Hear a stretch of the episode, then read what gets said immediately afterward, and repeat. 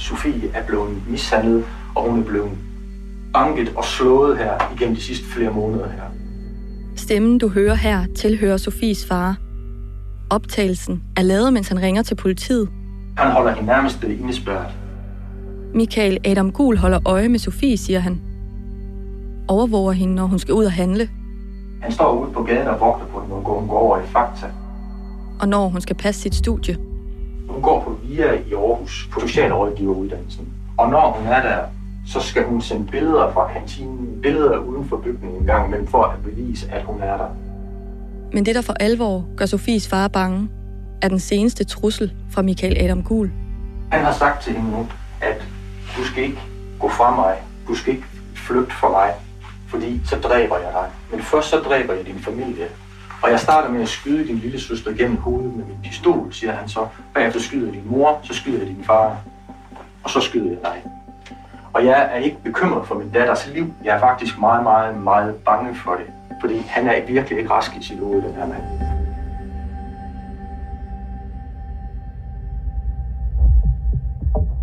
Du lytter til tredje episode af I de forkerte hænder.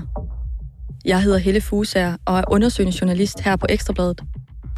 I sidste episode fortalte Sofie, hvordan Michael Adam Gul ved hjælp af nogle helt bestemte metoder langsomt, men sikkert nedbrød hende psykisk. Han starter med at sige, at jeg er god til at spille pik og lave mad, og så er det det eneste, jeg kan finde ud af. Derudover så er jeg udulig og har dumpet i hans verden. Og så fortæller han jo, at jeg er emotionelt ustabil. Som jo er det samme som at sige, at jeg er borderline. Det er så svært for mig sådan at definere, hvad var det egentlig, der skete, fordi det var bare sådan en helt langsom proces.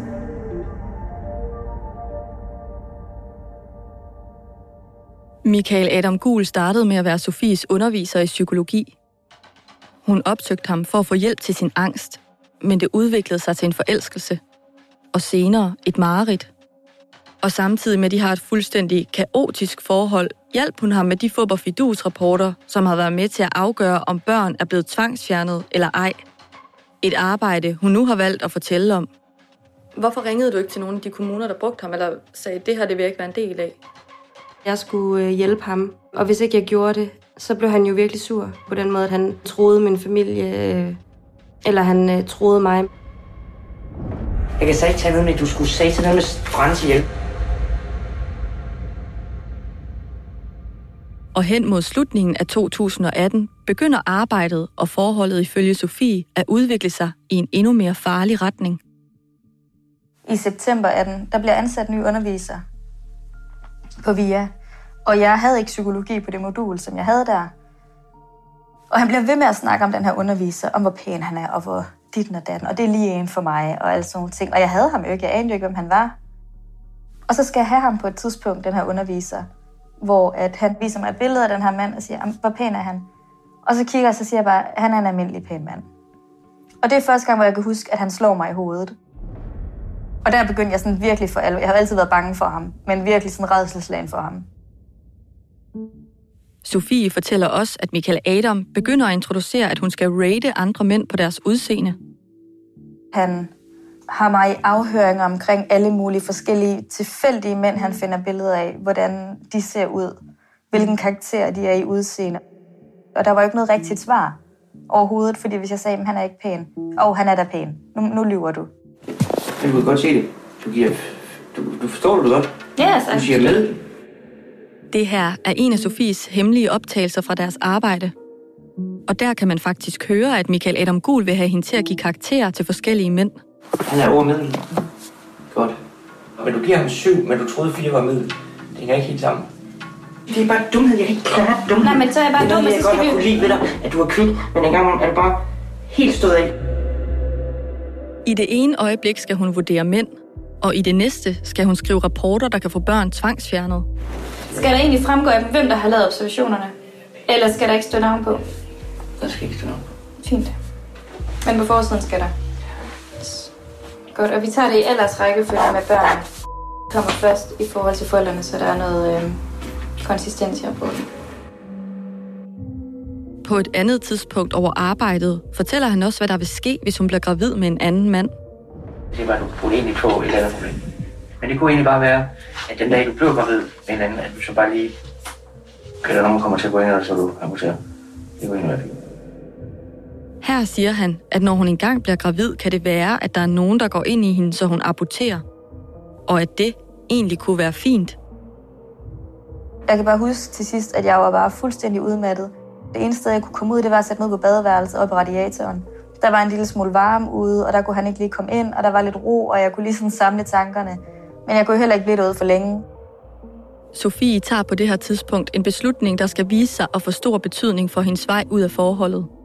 Og det var der, hvor jeg begyndte at involvere min veninde i det. Hun begynder at skrive med en veninde over Snapchat.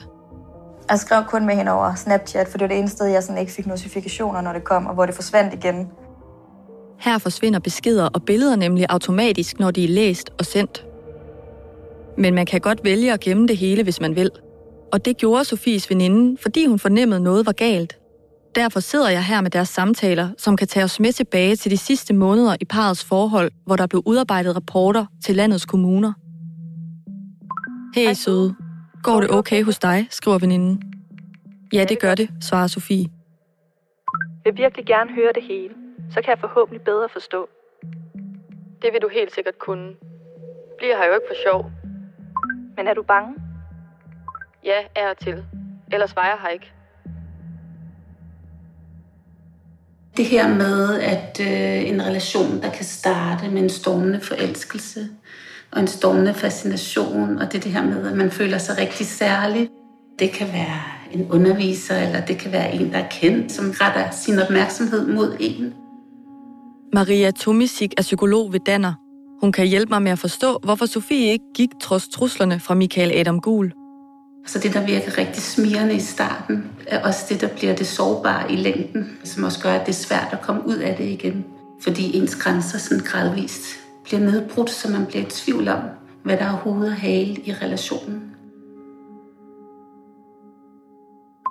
Hvad siger han, der sker, hvis du går? Alt muligt grofuldt. Jeg forstår det heller ikke, men er bange for, hvis nu de ting, han siger, passer. Undervejs begynder Sofie også at sende veninden videoer og billeder. Her er en optagelse, hvor Michael Adam Gul siger, lad være med at lyve. Det ender med, jeg kaster dig. Du kaster mig bare væk. Der er noget tumult, og bagefter siger psykologen, jeg sagde det til dig. Jeg gider ikke, folk står i vejen for mig. Jeg gider ikke, folk står der kommer.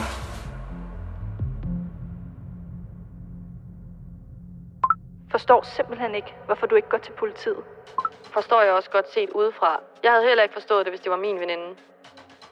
Hun sender også de lydoptagelser, som du allerede har hørt nogen af.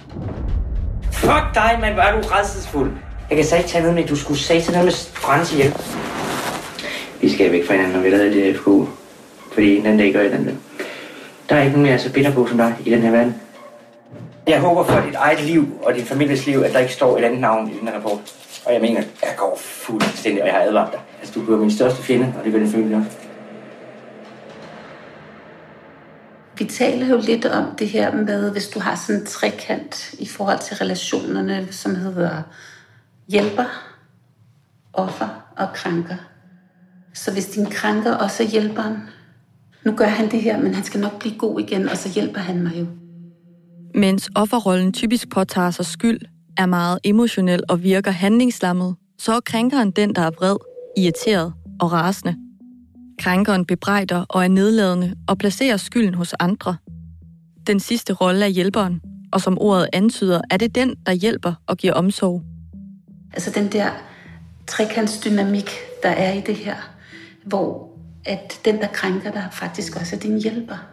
Og så sætter man lidt skyklapper på i forhold til, når krænkelserne sker, fordi man ved, at hjælperen også er der. Det er jo sådan en dobbelt rolle, man veksler ind i, og det er jo netop det, der giver sådan et, den der dysfunktionelle og forskudt magtbalance i et forhold, som så også bliver afhængighedsskabet, fordi du har brug for hjælperen. Noget tyder på, at det netop er de roller, der gør det svært for Sofie at gå sin vej. Hun skriver blandt andet til sin veninde. Det er jo så frygteligt, at jeg stadig kan ønske ham på en måde, når han er sød. Det er mere end frygteligt, at du kan have det sådan. Det her er allerede gået alt for vidt. Stod det til mig, skulle han politianmeldelse omgående. Længe skifter Sofie derfor også mellem at ville væk fra psykologen og blive hos ham. burde måske trods de trusler tage min taske nu her og få en veninde til at køre mig hjem. Men hvad hvis han gør alvor af det? Han er psykolog og ved præcis, hvad han skal sige for at få dig til at blive. Du er på vej den rigtige vej nu, Sofie. At flygte er det eneste rigtige. Hvad gør du? Sofie, hvad sker der? Kunne ikke gøre noget. Tør det ikke. Den der virkelighed bliver jo konstrueret. Det gør jo, at ens sådan, åh, er det så mig, der er helt galt på den? Jeg har set det ske for alle typer kvinder. Nogle kan have fordomme om, når så er man også svag eller et eller andet. Jeg har set det ske for topdirektøren, som får en stormende forelskelse og hurtigt kommer ind i den her spiral. Jeg har set det for alle typer kvinder, altså personlighedsmæssigt og i samfundslag. Det er ikke sådan, at man siger, at jeg er en stærk kvinde, så det vil aldrig ske for mig. Det afhænger også altså lidt, hvem man møder.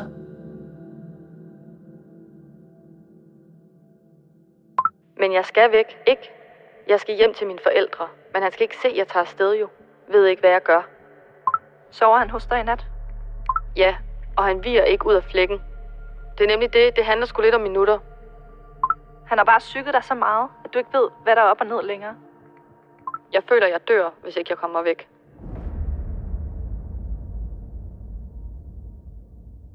I nogle måneder er Sofies veninde den eneste, der ved, hvad der foregår hjemme i Sofies studielejlighed i Aarhus. Men det ændrer sig i midten af december. Den sidste weekend, hvor jeg var derovre, der gik det hele jo op for mig sådan, okay, det er det her, der er stået på. Og jeg kan sagtens forstå, hvorfor hun ikke kunne smutte. Laura er Sofies lille søster. Hun er tre et halvt år yngre, og de to har altid haft et tæt forhold. Når jeg skulle i bad, så spurgte hun, om hun ikke lige måtte gå med. Bare det, at jeg forlod et sted, så gik hun med. I midten af december 2018 besøger Laura Sofie i nogle dage. Et besøg, der vender op og ned på alting. Vi var over og på et tidspunkt at handle i Fakta. Vi var egentlig gået derover for at købe smøger til ham. Og Fakta ligger sådan 10 sekunder fra, hvor Sofie hun boede. Det er lige over på den anden side af hendes lejlighed. Og der øh, tror jeg, han nåede at ringe to-tre gange og skrive til hende, at det er godt nok en lang faktatur, og hvor lang tid kan det tage? Og de her ting var sådan, hvad, hvad er det, der foregår? Ifølge Laura måtte hun og Sofie ikke tage nogen steder, uden Michael Adam Gul fulgte med eller holdt øje med dem. Og over morgenmaden brød Sofie sammen, mens Michael Adam Gul stadig sover. Hun var jo helt vildt ked af det, og så sagde hun, begyndte hun jo at åbne op for de her ting med, at han havde sagt, at, at han ville øh, skyde mig og mine forældre. Og hun havde fortalt, hvordan at hun var gået på via en dag, før han var vågnet. Hvor han så var vågnet på et tidspunkt, da hun er på vej derned og havde kimet hende ned og skrevet til hende, at hvis ikke hun vendte om at komme hjem, så ville han øh, skære kinderne af mig. Det kom meget bag på mig, at det var her, det var endt, at de havde noget med, med sådan nogle trusler at gøre. Det gik bare op for mig, der det sådan, hold da kæft, men du kan jo ikke bare smutte. Senere på formiddagen prøver Laura derfor at få Sofie med hjem til deres forældre i Vestjylland, fortæller hun. Jeg havde det sådan, nu må det stoppe det her. Og så vendte jeg mig om mod Michael, han sad på sengen og skrev øh, på sin computer, hvor jeg sagde, at, øh, at Michael, jeg bliver nødt til at øh, tage Sofie med hjem i dag, når jeg skal hjem. Øh, for jeg har det rigtig dårligt, og jeg kan ikke øh, være alene. Så du fandt på en løgn for at få hende med? Ja. Han kiggede engang op for sin computer. Han sagde bare, du kan ikke øh, få hende med hjem, for jeg skal bruge hende til at arbejde. Jeg tænkte, hvad fanden gør jeg? Fordi vi kan ikke komme herfra. Sofie skal altså blive for at hjælpe Michael Adam Gul med forældrekompetenceundersøgelser. Og derfor aftaler pigerne, at Laura skal tage hjem som planlagt og fortælle forældrene det hele. Og jeg havde det så dårligt, da jeg kørte derfra. Og dengang jeg gik ud i bilen, og øh, Sofie hun stod og sagde farvel, der øh, kunne jeg se, at han stod og holdt øje med hende. Fra den tid, jeg kørte fra hende til jeg kom derover igen, det var forfærdeligt. Det var, jeg havde brug for at være sammen med hende. Og det er også derfor, jeg har haft det dårligt over, at jeg kørte. Hvorfor? Mm, Fordi at jeg ville være blevet der. Ja, det er lidt hårdt. Jeg følte, at, at jeg svigtede hende.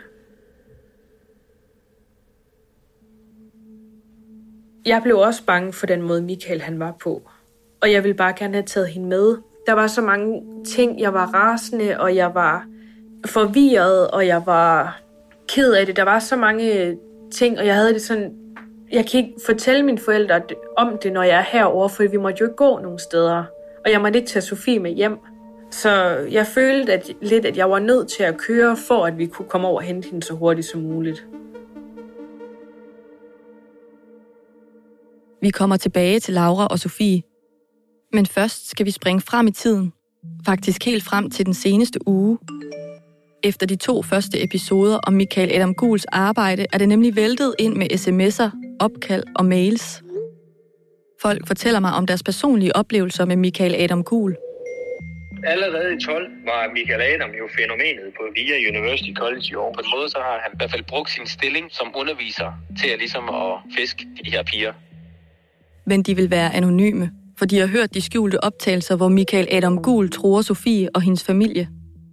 For eksempel taler jeg længe med en ung kvinde og daværende psykologistuderende, der har arbejdet for ham. Der var noget der, hvor jeg også tænkte, okay, hvis han kan behandle så følsomme oplysninger sådan, hvis så stor uforsigtighed på en eller anden måde, så havde jeg lidt en fornemmelse af, at han måske ikke sådan helt var så professionel, som han sådan gav sig ud for at være. Det første, jeg tænkte, var selvfølgelig sådan, fuck, hvorfor gjorde jeg ikke noget dengang? Altså, jeg så jo, hvor uprofessionelt det var. Og jeg taler med forældre, der er blevet undersøgt af ham. Han var lidt mærkelig med nogle af de ting, han snakkede om og, og spurgte om. Jeg, jeg, jeg skulle ikke have aldrig oplevet før, for jeg har fået en forældrekompetence før. Vi havde øh, en 20-minutter samtale med ham.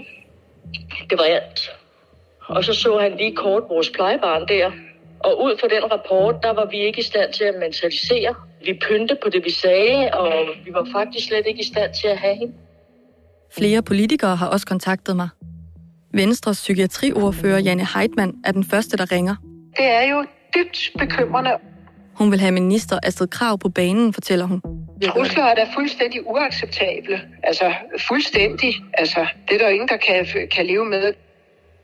Og der går kun et par døgn, før Social- og Indrigsministeriet reagerer. Den øverst ansvarlige myndighed, når det kommer til at tvangsfjerne børn. Jamen, jeg vil starte med at sige, at øh, ja, jeg får det helt dårligt ved at tænke over de børn, som har fået, øh, kan have fået en forkert hjælp på grund af den her mand. Altså, det er jo øh, lige få ondt i, i maven over. Socialminister Astrid Krav indvilder i et interview om Michael Adam Guls FUP og Fidus-rapporter. Og hun langer særligt hårdt ud efter kommunerne. Især Mis Kommune. Den FKU, som vi har fået foretaget, det er den, der ligesom har været bærende på det. Det er i hvert fald, hvad Tornby Kommune selv har sagt. De lægger hele deres lid til den her psykolog. Jamen, det har haft den betydning, at vi har mistet vores børn.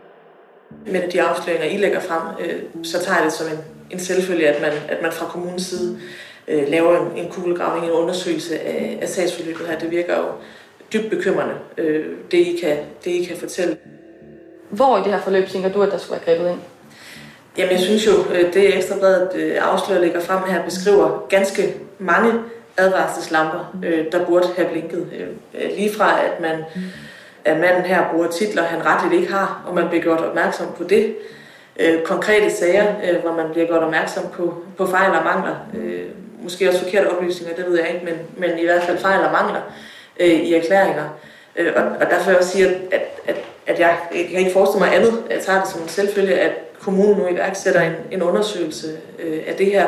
Ligesom øh, jeg jo kan konstatere, og det synes jeg er godt, at Ankestyrelsen har skrevet ud til landets kommuner om, at man bør øh, få identificeret, øh, hvilke sager man eventuelt måtte have, som involverer øh, den her mand, øh, og så øh, få genbesøgt, genvurderet øh, de sager.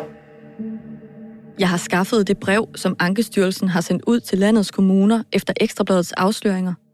Overskriften er genvurdering af børnesager, hvor psykolog Michael Adam Kuhl har bidraget. Det første, vi gjorde, det var, at øh, vi har skrevet et brev til alle kommuner, og vi har vejledt dem om, at vi betragter de oplysninger, der er kommet, som grundlag for, at de får fundet de sager, hvor de har brugt psykologen, og så genvurderer om det grundlag. Den klare besked i brevet er, at kommunerne bør identificere de sager, hvor de har anmodet psykolog Michael Adam Kuhl om at udarbejde erklæringer og genvurdere sagerne. Det er virkelig skidt at tænke på, at der er nogle børn, der kan øh, have fået forkert hjælp.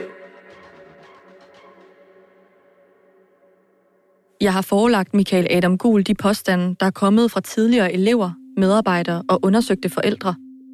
Han skriver til mig, at han kun har været sammen med Sofie og en anden studerende fra VIA. Han skriver også, at mange kvindelige studerende gerne ville mødes med ham, men at han afslog dem, hvilket mange var sure over.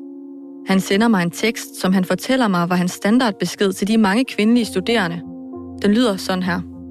Modigt og friskt. Tag det som et positivt kompliment. Og du har god smag. Desværre ikke aktuelt. Han skriver også, at han ikke aner, hvad de tidligere kollegaer henviser til, når de siger, at han behandlede følsomme oplysninger uforsigtigt. Og så afviser han som tidligere, at der skulle være en finger at sætte på hans undersøgelser. Han mener i stedet, at det er en sammensværgelse imod ham, at Ankestyrelsen nu vil genvurdere hans sager. Han skriver også, at han før har fået undersøgt tre FKU'er, uden at der blev udtalt kritik.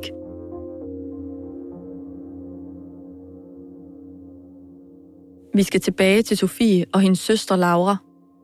Laura har besøgt Sofie og Michael Adam Gul i den lille lejlighed i Aarhus. Og nu hun kørt hjem til sine forældre i Vestjylland for at fortælle, hvad hun ved. Min mor var rigtig ked af det, og min far han var også helt vildt ked af det øh, over det, og han var rasende, så han gik jo i gang med at ringe til politi. Fordi så dræber jeg dig. Men først så dræber jeg din familie. Og jeg starter med at skyde din lille søster gennem hovedet med min pistol, siger han så. Bagefter skyder jeg din mor, så skyder jeg din far. Og så skyder jeg dig. Og jeg er ikke bekymret for min datters liv. Jeg er faktisk meget, meget, meget bange for det. Familien, Sofies venner og politiet ender med at hente Sofie. Og jeg sidder her med politiets rapport for den aften, det skete. Den 18. december 2018. Det er en sen tirsdag aften, og det er koldt. Der er under en uge til juleaften. En bil med to civilklædte betjente svinger ind på en parkeringsplads ved Rema 1000 i udkanten af Aarhus. Det var mig, min kammerat, min mor og far og hendes venindes mand. Os fem kører mod Aarhus. Der mødes vi ved øh, en Rema 1000, der ligger ikke ret langt væk fra hvor Sofie hun boede før, og mødes med politiet der. På den mørklagte parkeringsplads forsøger gruppen at lægge en plan for, hvordan de skal få Sofie med hjem. Laura er i kontakt med Sofie på telefonen. Og der skrev hun, at de var på casino, og de vidste ikke, hvornår at de kom hjem. Og så får jeg et opkald fra min søster, imens vi er på casino, hvor hun siger, at hun er på vej over til mig. Sofie ved ikke på det her tidspunkt, at politiet, hendes venner og resten af familien er involveret. Hun tror, at Laura er kommet alene. Og jeg siger, altså han må bare ikke vide det. Så må vi lave en dækhistorie om, at du er kørt, fordi du ikke gad at være sammen med mor og far. Du skal ikke, han skal ikke vide, at jeg ved, at du er der. De aftaler, at Laura venter i lejligheden. Uden at Michael Adam Gul ved det. Og uden Sofie ved, at politiet og resten af familien faktisk også er der. Efter at vi har snakket med politiet og mødtes med dem, der kører vi ned og parkerer ned ved hende, hvor at vi går hen mod hendes lejlighed. Døren, den var ikke låst. Det plejer den altid at være. Det var den altid, før Sofie mødte Michael. Hendes hjem har altid været rent, op, altså opryddet og rigtig hyggeligt. Og da vi kom ind den aften, alt lyset det brændte. Køleskabsdøren, den stod øh, halvt åben. Der var øh, beskidte tallerkener med madrester på, der flød over det hele. Hans papirer lå overalt på gulvet. Der var rester fra cigaretter, der lå på gulvet. Politiet kan ikke blive ved med at vente, så de to betjente går tilbage til bilen og forlader stedet igen kl. 22.00. Politiet havde sagt, at de ville øh, cirkulere lidt rundt i området, og så skulle vi bare ringe, hvis de kom hjem. På et tidspunkt overvejer familien kort, om de hellere skal komme tilbage dagen efter. Hun blev ved med at skrive til mig, hvornår jeg tror, vi kommer hjem, og jeg vidste jo aldrig, hvornår vi kom hjem derfra. Vi kom jo enten hjem, når han havde tabt det hele, eller casinoet lukket. Men pludselig sker der noget. Og jeg var så så heldig, at lige pludselig om aftenen, der taber han alle sine penge. Der skriver hun, vi er hjemme om fem minutter. Derfra skal det gå stærkt. Hverken Sofie eller Michael Adam Gul må vide, at hele familien er i lejligheden.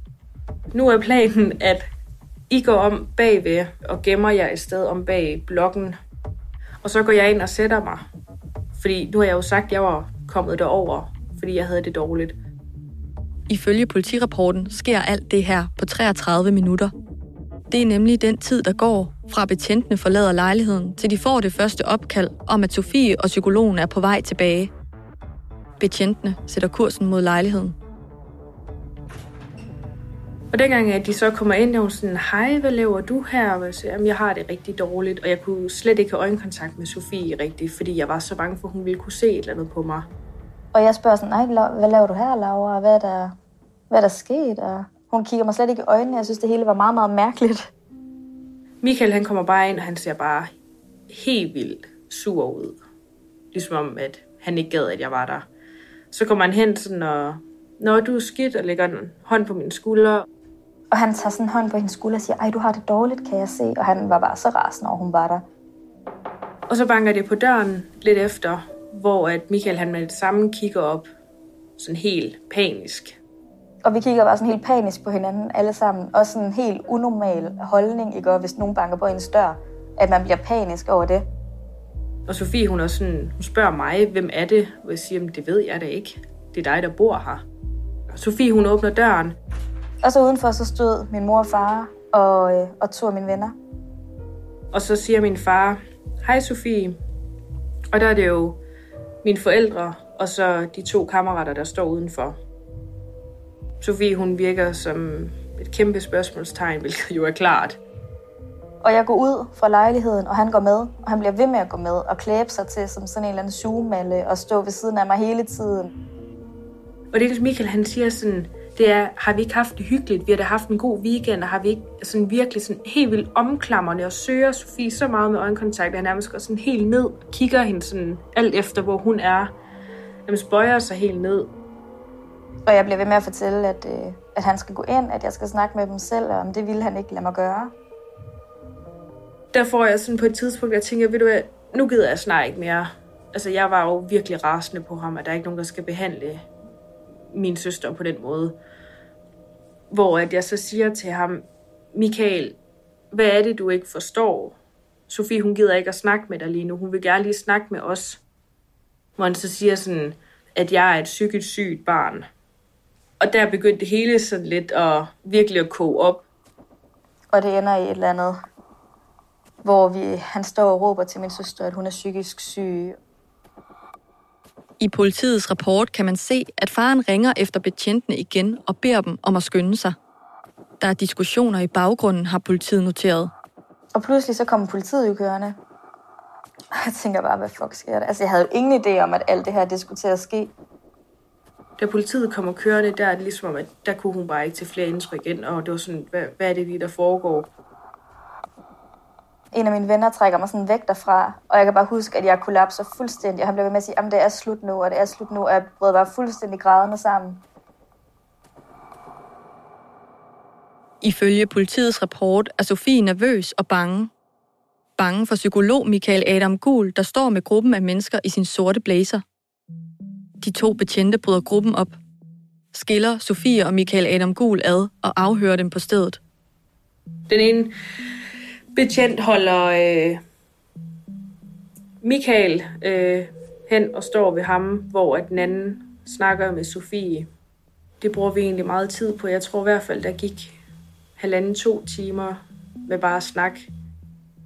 Må jeg blive ved med at sige, at jeg vil gerne med, men jeg tør ikke. Altså, der sker de og de og de ting, hvis, hvis jeg smutter.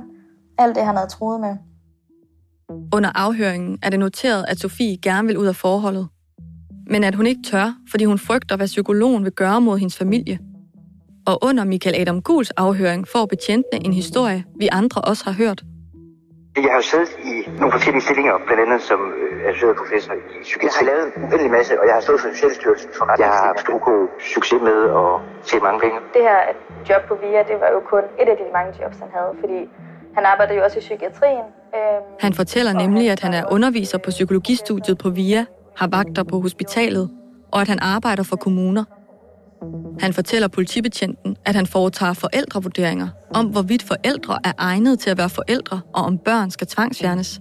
Jeg er vurderet af Socialstyrelsen til at være en af de mest kompetente i Danmark til det. Og så gentager han en gammel sang. Hun er en borderline-pige. Hun er syg af dit udtryk for sygdom. Han fortæller faktisk også, at det er ham selv, der har diagnostiseret hende og vejledt hende om medicin. Og at søsteren Laura også har en diagnose. At Michael Adam Gul bruger sin psykologstilling over for politiet, er noget af det, vores ekspert fra tidligere, Maria Tomisik, er forarvet over. Som fagperson bliver jeg virkelig ramt.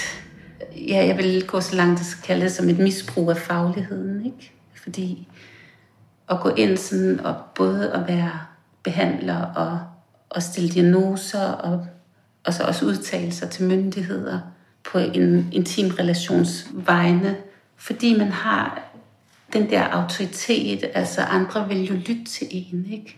Og det gør jo netop modparten endnu mere sårbar. Tirsdag er nu blevet til onsdag. Det er over midnat, og Sofies familie og venner pakker ting fra lejligheden ind i bilerne. Og hvor det så ender med, at politiet bliver der, imens jeg siger farvel til ham og går med ind og pakker hele min lejlighed ned, hvilket jeg heller ikke vidste, vi skulle. Hun er meget ked af det, og hun er jo pisse bange også for, hvad der nu skal ske. Men da vi har fået pakket bilen, der, der råber han sådan efter hende, sådan, Sofie, vi, snakker, vi snakkes lige ved i morgen, og øh, jeg har skrevet til dig selv, hvad jeg har skrevet. Mens at jeg har stået og pakket alle de her ting, der har han stået og skrevet sms'er til mig, tak for evigt, fordi du kommer tilbage igen, og alt ændrer sig, når du kommer tilbage igen.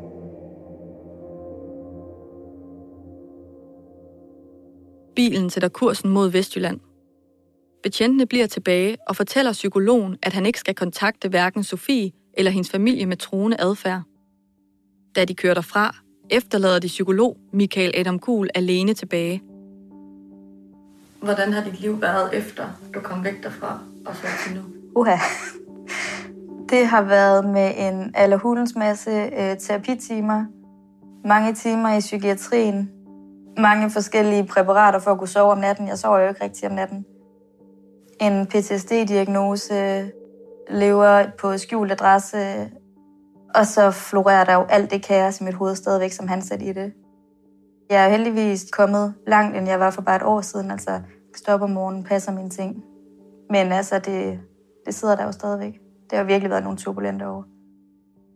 Michael Adam Gul har siden haft et polititilhold mod Sofie. Og i politiets rapport kan man også se, at de flere gange, efter de hentede Sofie væk, opfordrede hende til at melde psykologen. Men det gjorde Sofie aldrig. Til gengæld har politiets anklagemyndighed af egen drift valgt at rejse en sag mod Michael Adam Gul. I dag er han derfor tiltalt for 15 forhold, herunder vold, trusler og afpresning. Og lige om lidt, der skal vi i retten med det hele. Det er jo ikke for sjovt. Det er jo anklagemyndigheden selv, der har lagt sag an. Jeg er blevet afhørt af politiet, men det var jo anklagemyndigheden, der ringede til mig og sagde, at det var så slem en sag, at de selv ville starte en straffesag mod ham.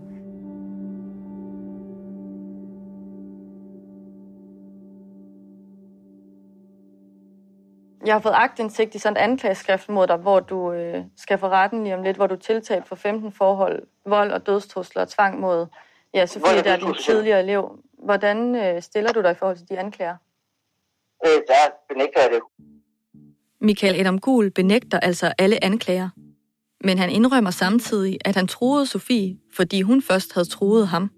Men kan du dokumentere og bevise, at hun har gjort de ting? At hun har troet, og så videre på alle mulige måder. Mm. Ja, de kommer. Der skal man bare følge med ret Han skriver også til mig, at det er løgn, at Sofie blev banket, slået og holdt indespærret. Jeg sagde til. Jeg gider ikke forstå dig komme. Til lydoptagelsen, hvor han siger, at han vil kaste Sofie, lyder forklaringen, at tumult ikke er lige med at kaste, og at Sofie nok bare var selvskadende. Den er lige så god som de andre løgne, hun får dig manipuleret rundt i, fordi hun er kvikkere end dig, skriver han til mig. Han skriver også, at han ikke er bekendt med de kollegaer, Sofie fortæller, hun skulle vurdere rent udsindsmæssigt, og at det var ham, der skulle give alle karakterer. Udover at jeg vil se al dokumentation i retten, mener han også, at de beskeder, som Sofie sendte ham i starten af 2018, dokumenterer, at hun troede ham først, og at hun ikke blev overvåget. Og det er selvom beskederne ligger over et halvt år før lydoptagelserne og de mange forhold, han er anklaget for. Altså, så du ser slet ikke noget som helst forkert i de her udtalelser fra din side? Ja, nej. Altså, jeg kan sige sådan, at det gør sådan, at det er måde, man kan få hende til at holde fest på, fordi hun så også er bordelejr. Du mener simpelthen ikke, der er noget som helst forkert i de her, øh, altså de her lydoptagelser, som jeg har, hvor du ligesom tror hende på livet? Siger til hende, at der kan være, der er nogen, der kommer til at gå ind i hende, så hun aborterer? Ja, nej, nej, det håber jeg bestemt ikke, at øh, hun finder ubehag. Han afviser også hele Sofies søsters historie. Samlagt en sød historie fra en pige, der ikke er veludviklet kognitivt, skriver han i en mail. Han skriver også, at det var Sofie selv, der ikke gad med Laura hjem, fordi hun var træt af altid at skulle være der for Laura, der var så langsomt opfattende. Der tegner sig virkelig et billede af, at du er en meget, meget uheldig mand. Altså, at de eksperter, der er på det her område, har, er kommet til deres øh, stillinger ufortjent, og de har noget imod dig, fordi de selv har snydt og bedraget. Det her med, at du bliver anklaget for at kalde dig læge, fordi at forældrene de er dumme, og her der er du godt nok nødt til simpelthen at tro en kvinde på livet, fordi hun har troet dig på livet. Nu generaliserer du igen. Vi taler om ganske, ganske få, som jeg har noget udstående med.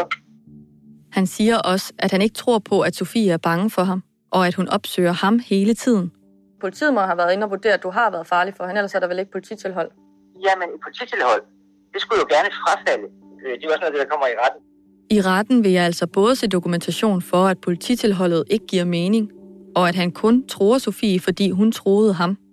Altså er det sådan noget, du oplever tit, at der er nogen, der tror dig på livet, og så, så tror du lige tilbage, sådan, du skal sgu brændes og skådes ihjel? Ja, jeg gjorde det så sent som i går. Der var faktisk øh, tre, som jeg sagde til, tre fyre, som, som jeg sagde til, at de skulle til at tage mundbind på. Efterfølgende så gik de ud, og så sagde de, at jeg skulle komme udenfor, øh, øh, og de ville smadre mig. Og så tænkte jeg, at det er da rigtig fint, fordi jeg har trænet kampsport i 28 år, øh, så det skal jeg have lov til. Da jeg gik ud, øh, jeg er bange for covid, fordi jeg er i risikogruppe, så sagde jeg, at de skulle have lov til at slå mig, men skulle det være med at tro mig. Så troede de mig på livet, så sagde jeg, at det skal du bare have lov til, du skal bare vide, hvad der så sker med dig. Hvad sagde du så, der kunne ske med dem? Der sagde jeg ikke noget specifikt, øh, men de kom med trusler af forskellige art, øh, og så sagde jeg, at de skulle bare prøve at se, hvad der skete, hvis der fortsætter.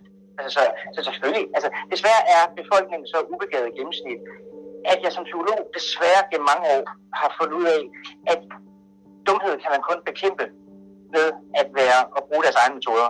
Og så er det jo så uheldigt for dem, at der, øh, selvom det ikke er verdens største, så har mange, mange, mange års kampsport. Så du kører lidt efter den der et øje for et øje, eller tand for tand? Øh, ja, jeg tror ikke på sociale konstruktioner og hvad demokratiet i Danmark mener om, hvad den rette lovgivning er. Jeg finder mig ikke i, at folk tror nogen, jeg elsker på livet, eller mig på livet. Øh, så nytter det ikke noget at være en blød psykolog og sige, det er godt nok ærgerligt, fordi du har haft en dårlig barndom.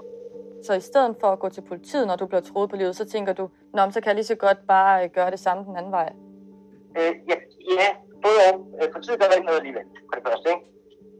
Øh, det er den ene ting. Altså, fordi de er bange for de fleste, medmindre det er en gammel narkoman, de kan lægge noget, ikke? Øh, det, jeg har undervist masser af politifolk. De er jo ikke ligefrem øh, de mest hårde drenge. Øh, så ja, det indtryk er, jeg ved ikke, hvad man skal bruge politiet til. Og så kan man sige, nu tænker du, åh, det lyder da som om, at han er sådan en rigtig dyster en, som tænker, at han er den eneste, der kan gøre noget. I forhold til hans afhøring af politiet, vedkender han, at han talte med betjenten om diagnoser og medicin. Men i forhold til det med medicinen lyder forklaringen, at det var for at hjælpe Sofie imod at tage en overdosis. Det virker som om, at du ligesom har regnet den ud, altså også det her med, hvordan demokratiet ikke virker, og politiet ikke virker. Altså det er som om, at, at alle vi andre er dumme og forstår ingenting. Det er jo også IQ-mæssigt i forhold til mig. Så det kan man sige, ja. Altså du har et højere IQ end alle os andre. Ja, jeg, jeg, jeg kender jo ikke alle mennesker på jorden. Altså, men jeg vil tro, ja. Altså, jeg vil tro i forhold til dem, der er min modstander, ja. Bare lige for at forstå det, det er simpelthen fordi, blandt andet jeg og de andre psykologer, vi kan ikke forstå noget. Det er egentlig derfor, vi har misforstået. Nej, nej, nej, man kan sige, nej, nej, nej, nej, man kan sige, dig, det, nu er det ikke for fedt for dig. Altså, jeg aner ikke, hvad din IQ er. Øh, men det er jo logisk nok, at du selvfølgelig ikke er inde i psykologisk videnskab.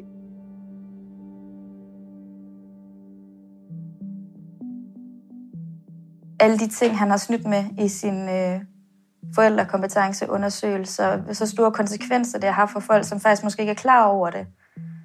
Det synes jeg jo bare, at jeg sidder på en hel masse viden, jeg er nødt til at gå frem med. Og jeg ved jo, hvordan en mand som ham fungerer over for for eksempel nogle sårbare forældre, han sidder og laver forældrekompetenceundersøgelser på. Jeg ved jo godt, hvis ord der vægter højst. Og derfor synes jeg bare, at man er nødt til at vide, hvordan hans forretning egentlig kører. Han har jo lavet alle de her forældrekompetenceundersøgelser uden at være autoriseret. Og det har han jo altid grint til mig og sagt, at det er jo med vilje, han ikke er autoriseret, for så kan han ikke blive klaget over. Det skal der da også noget fokus på. Man er da nødt til at gøre noget. I næste afsnit er I de forkerte hænder. Jeg er jo helt vildt nervøs for at komme ind og for skal sidde og fortælle om alting igen. Og for at se ham. Jeg har jo ikke været i samme rum som ham siden 2018. Du skal ikke bruge den her arena til at lave din personlige hævn over en tidligere kæreste. Jeg synes jeg overhovedet ikke, det er i orden, det han har gjort. Vi står desperat nok i forvejen, ikke? Og han gør det jo bare lidt værre.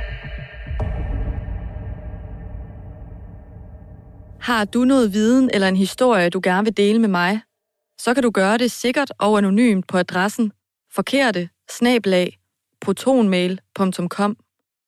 Du finder også adressen i episodebeskrivelsen. I de forkerte hænder er lavet af Thomas Arndt og mig, Helle Fusager.